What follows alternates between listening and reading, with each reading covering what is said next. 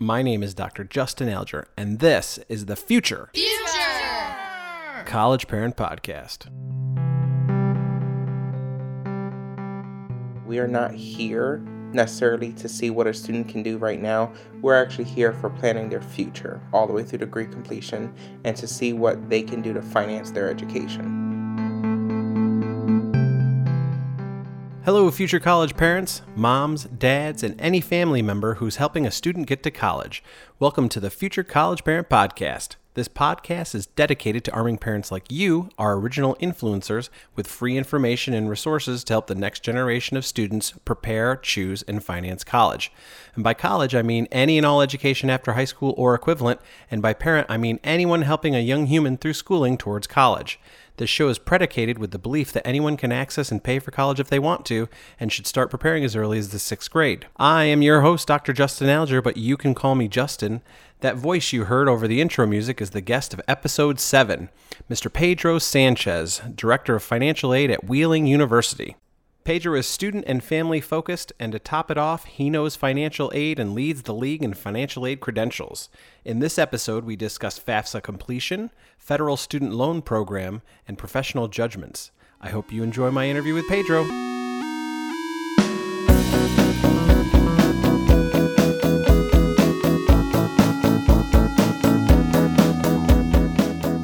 Pedro, welcome to the Future College Parent Podcast, and thank you for being here and helping future college parents. And thank you for also being my first guest after the first six episode premiere of the Future College Parent Podcast. Hey, welcome to the show, Pedro. Well, thank you, Justin. It's a pleasure to be here. Good. I'm happy that you are here. Let's start out. If you could share your role and describe in what capacity you support parents and their students on their post secondary education journey. Sure. So I'm the director of financial aid currently at Wheeling University. As the director, it is our job to oversee a number of staff in the financial aid field and guide students through the process of financial aid from their very first day on campus and even before then, all the way through degree completion.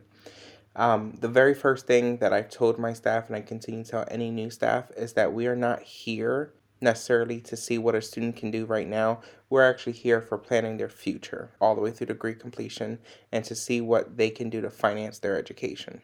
Part of that, I believe, is even though I am officially a title of the director, I rather be meeting with a parent than in the background doing any of the reporting. Any of my staff can actually attest to that. I rather be out there meeting with families, kind of discussing what their financials are, and even you know how their day is going, rather than doing any reporting in the background. And in your director role, do you do you get the opportunity to do that, or do you do you need to make the opportunity to do that? Both.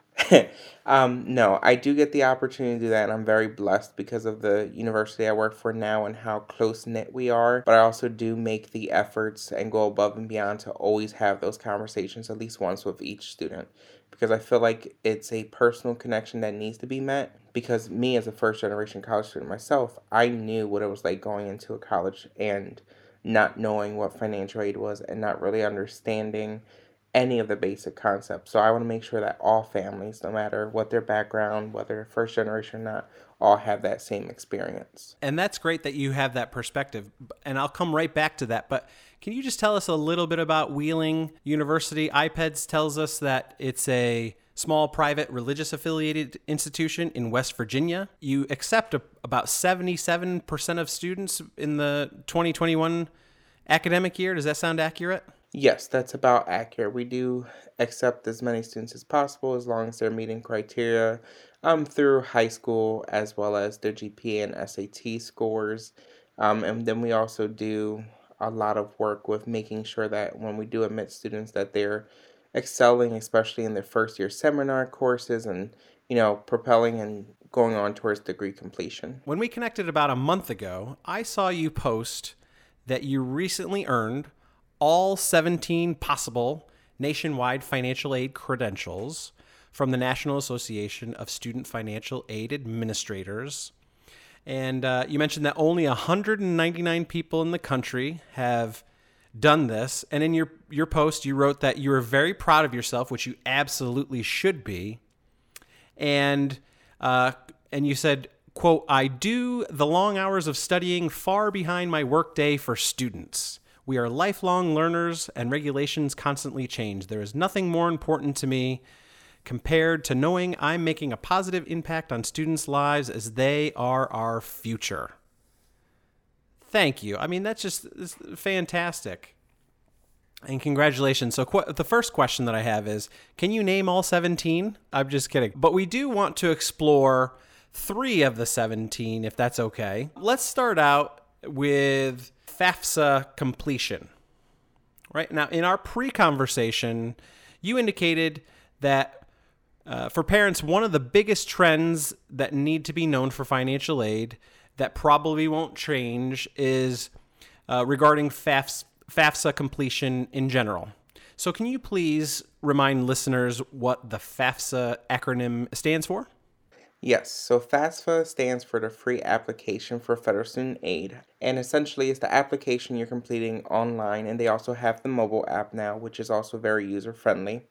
And it's the very first step. It is the building block, it is the foundation for any financial aid office to be able to determine what kind of help they can give you. When you fill out the FAFSA, what does that do for a student? So essentially, that's giving the Department of Education and that financial aid office the information regarding both the student's taxes, if they have a spouse, their tax information, as well as any parent information as well regarding their taxes and their income. And it's truly helping to make a determination to see what their EFC, which is their estimated family contribution is. Essentially saying this is how much as a family you should be able to help contribute towards financing a student's education. Now, that by no means is always accurate, nor is it an indication of what that student will actually pay as a bill for that year, but it helps as that first principle and that first building block towards seeing what kind of aid a student may be eligible to receive. Makes sense. And now the the National Education, or excuse me, the National Center for Educational Statistics indicates that about half of the 2021 high school class completed the FAFSA, and it's hovered about from about 50 to 55 percent for the past several years.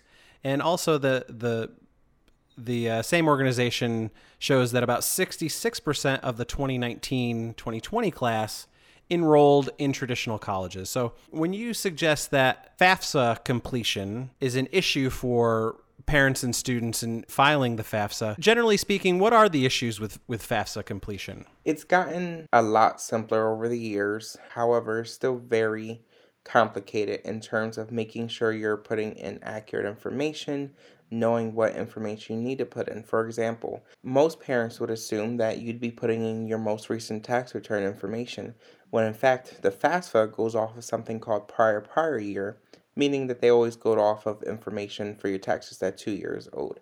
So for the 22-23 academic year, it's actually going off of your 2020 tax information. So that's always something that we find that parents are having trouble with or not understanding. Another part of it, honestly, is just the fear of what is the correct information. What if I mistype a name and them not having proper guidance for FAFSA completion and them not knowing you can actually call FAFSA. There's a hotline number on the studentaid.gov website and have them walk you through it as well or any of the potential financial aid offices. I can't even begin to tell you how many times I've had prospective families call in and say, We may or may not be considering your institution, but we understand this financial aid office. Would you be willing to help us complete the FAFSA? And almost all the time I say, Yes, come on in. I'm more than glad to sit and help you complete it, whether you're attending our institution or not, because I want to see you succeed. What is a parent's role in filling out the FAFSA? So the parent has a role to input their own information with their names and if they have a spouse, their spouse information, all of them and their spouse's tax information. And then one of the biggest reasons what we actually see in the back end financial aid, um, which is kind of technical, is we get something called a rejected FAFSA, just meaning that there's something missing or something wrong, which is a lot of times the parent's electronic signature. So essentially, parents also need to sign electronically just by creating their own username and password on the FAFSA website. This way, they're saying, yes, this is the student's FAFSA and it's complete. And I think that there's just a negative stigma that's associated with the FAFSA that it's long, it's complicated. One of the goals that I have in the creation of this show is that we're talking directly to future college parents and, and trying to tell them, hey, it's okay. Don't be scared. It's just uh, asking you for basic information. And I'm wondering too, do you ever interact with families or parents or guardians specifically that are that have concerns or they're a little uncomfortable with sharing their income information with their student? Yes. So they don't necessarily have a problem with it being shared and listed on the FAFSA. They just don't feel like the student needs to see that information. And that's when I tell them have the student log into their FAFSA, get up to that section, and then you input your own data and you hit save. And then once you're done hitting save, they can't change that information unless they go on and make corrections. But sharing that information is not going to cause any harm. It's truly just to help benefit the student to see what they can be eligible to receive. Yeah, I'm just wondering too if maybe they're they're uncomfortable. Certainly sharing the information publicly, maybe, or maybe the perception is that, that the information is is becomes public. But also, I'm wondering if if there are concerns or apprehension with sharing financial information with their student directly. I have tried to ask those questions, and I think that they've there's been some misconceptions and thinking that they're sharing it directly with the student and that's when I advise them to even have the student come in with to the office and come in with their own tax information and we can go through the FAFSA together, have the student step out, and then most of the time the parents understand, yep, it's not like the student's doing anything wrong or there's anything going to be done incorrectly. It's just a matter of physically even handing over tax documents to a student that sometimes the parents don't like the idea of even if it's just a matter of them being afraid they're going to lose it while they're inputting information. I'm trying to get to uh, sort of like an ego thing. Oh, my my student's going to see that I don't make a, a lot of money, or they're going to see that I am a failure, or maybe I'm not a lesser than because I don't make as much money as as you would think or don't think type of thing. So I'm just trying to get to trying to get to that and i think that you it sounds like that you have are able to have those conversations but they're not routinely expressed to you. So is that is that sort of accurate? Yes, that's pretty accurate. And I think that you make a great point and it's sort of a it's a mirror that's essentially put up where they don't necessarily know or have to disclose information to the student about their own taxes and they don't want that information given to them because of whatever kinds of thoughts the students may have about them. But for the most part, I've seen it where those conversations don't typically end that way. In fact, I've honestly seen it where the students, frankly, don't care. They just are glad that they have some form of getting that information to complete this FAFSA application that they've never even heard of before, and they're just ready for it to be over and signed. This way they can say their part of it's done. All right, so let's shift gears. Let's talk about the Federal Student Loan Program. And can you share with us what is the Federal Student Loan Program? So, essentially, the Federal Student Loan Program was designed to lend money to students in order to help attend post secondary education. Part of the program has both need based and non need based loans, meaning that from the results of the FAFSA, you may qualify for that need based loan which is called a federal subsidized loan. It is subsidized, meaning that it's not accruing interest while that student is enrolled in school at least half time, and it's traditionally a little bit better for students, essentially a better option for closing that gap towards financing their education. Okay, so you mentioned direct subsidized loans that are need based. And now, are there other types of loans? There's the federal unsubsidized loan, which has the same fees associated with it, except the interest does start accruing right away.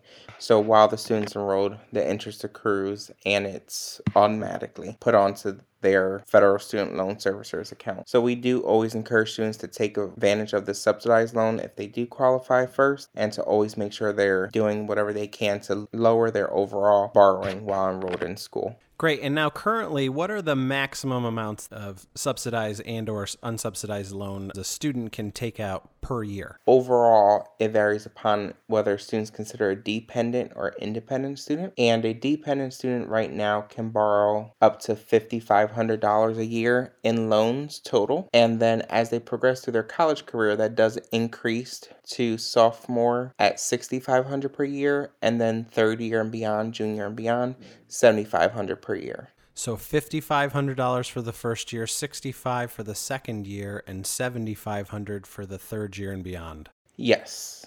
Okay, great. And then there's a third, the the plus loan. The Federal Parent Plus loan is essentially a loan that the parent can take out on behalf of the student to help finance their education. Now, that loan doesn't have an annual cap like the subsidized and unsubsidized loans. That cap for the Parent Plus loan is essentially up to a student's cost of attendance. So it can help pay for the remainder of their bill after all of their financial aid and you know any other educational costs for that academic year as long as the parents approved and it is credit based um, as well as some other factors that they use to help make that determination when you talked about the types of, of student loans, you mentioned interest rates. So I'm wondering what is a what is an interest rate in relation to a student loan and uh, origination fees or these type of things? What is what is that all about? So the origination fees for all the federal student loans in that program are designed to help offset the cost of originating those loans and actually having the of Ed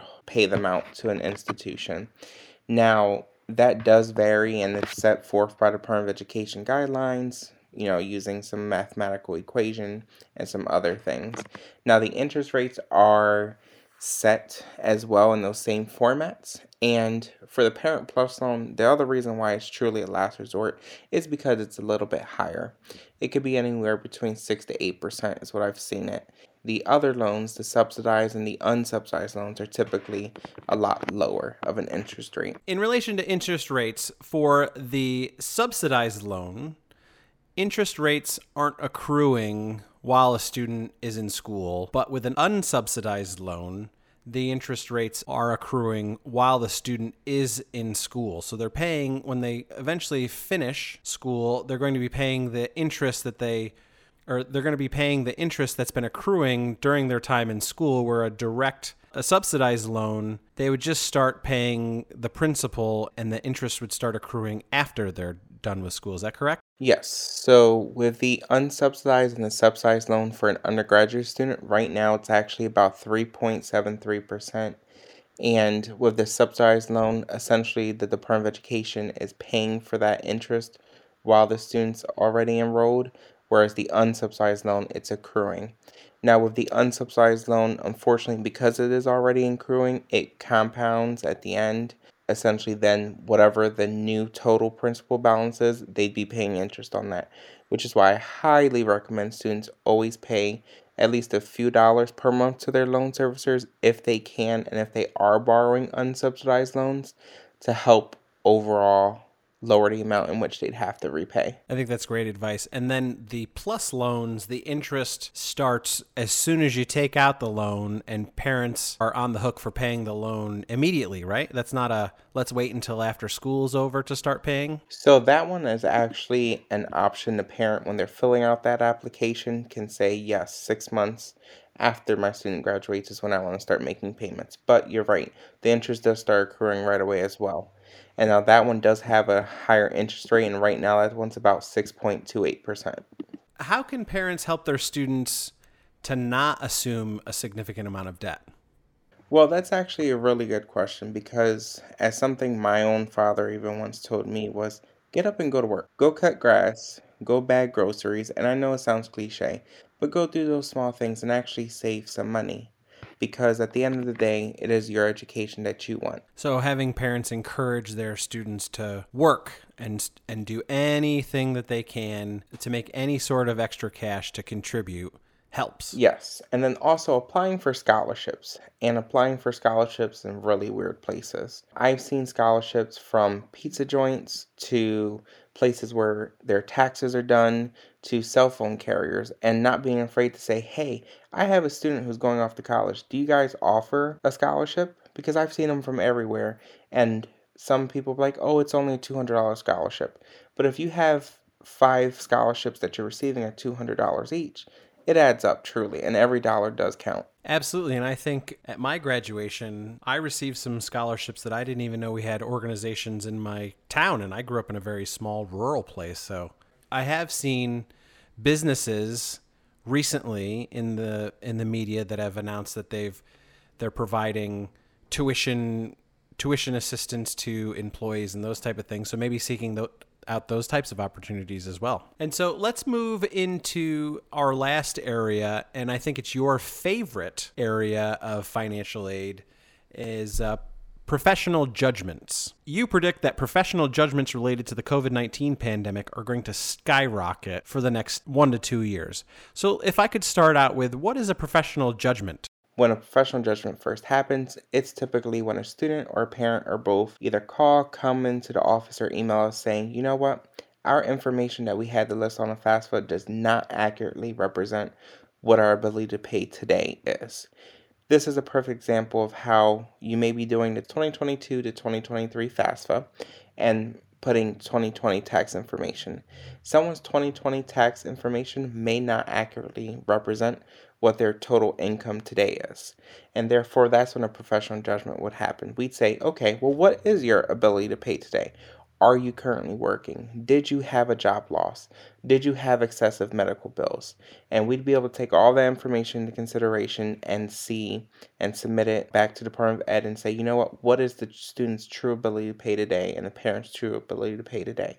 And does that affect that EFC, the estimated family contribution number, where they may be eligible for additional financial aid? And so a family would come to you and they would say, Pedro, this isn't right. I, there's no way that I can pay X amount of dollars. What is it that I do? How do I, how do I do this? What, what is, there's got to be something wrong here. I lost my job or we've already started to see it due to medical expenses related to the COVID-19 pandemic where there's been extended hospital stays and you know, the medical bills have skyrocketed and there's different percentages built into the income protection allowances for medical bills.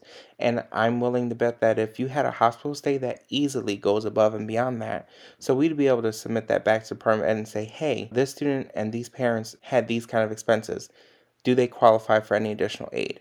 Now, unfortunately, there is no guarantees but this is something that I truly enjoy doing because it makes me feel good knowing that I'm helping a student and a parent possibly to obtain any additional aid. And that makes sense. So some of the common issues you see related to these judgments are incorrect FAFSA information, job loss, I think you mentioned. I would imagine marital status, a change in marital status would be would be one as well and then you're suggesting now medical bills, and this is where you think there's going to be a, an uptick in, in the amount of professional judgments related to medical bills due to the COVID 19 pandemic. Yes, between medical bills and changing in jobs or job loss because of the pandemic, I do really I mean, we've already started to see it um, just in my career now where we've seen a few more come in, but I do see it over the next couple of years where they're just going to skyrocket.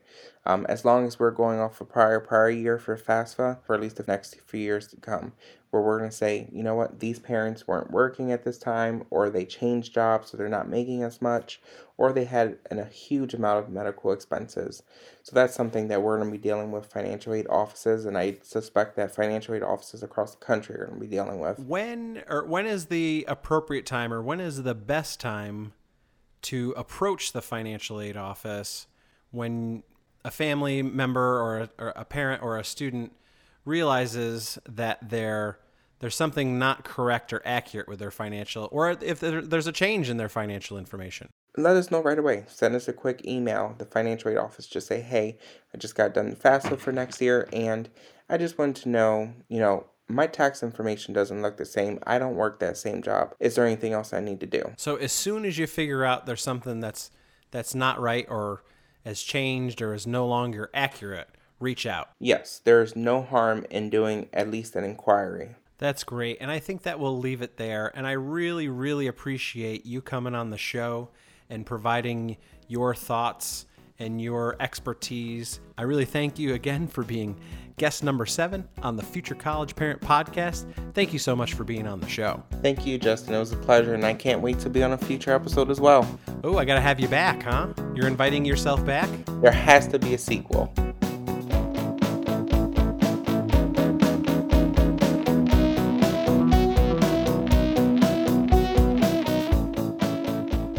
You imagine the work it takes to complete 17 certification programs?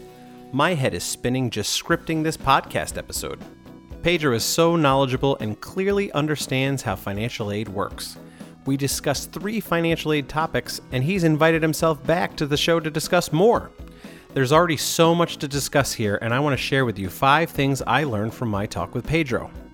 Number one, the free application for federal student aid, or the FAFSA, is the foundational building block to determining a student's eligibility for federal financial aid. The form requires dependent students to include parent financial information in the application using tax information for two years prior or the prior prior year's tax return information that has already been filed.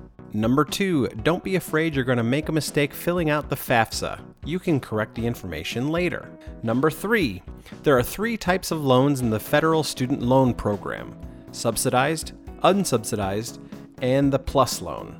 Subsidized loans are available for undergraduate students with financial need, which is not met through other forms of financial aid.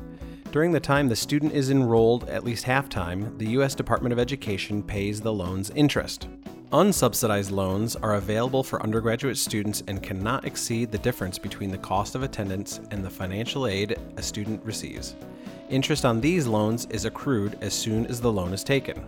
A Parent Plus loan can be taken by parents of dependent undergraduate students as a last resort to help make up the difference between a student's awarded financial aid and the remaining cost of attendance.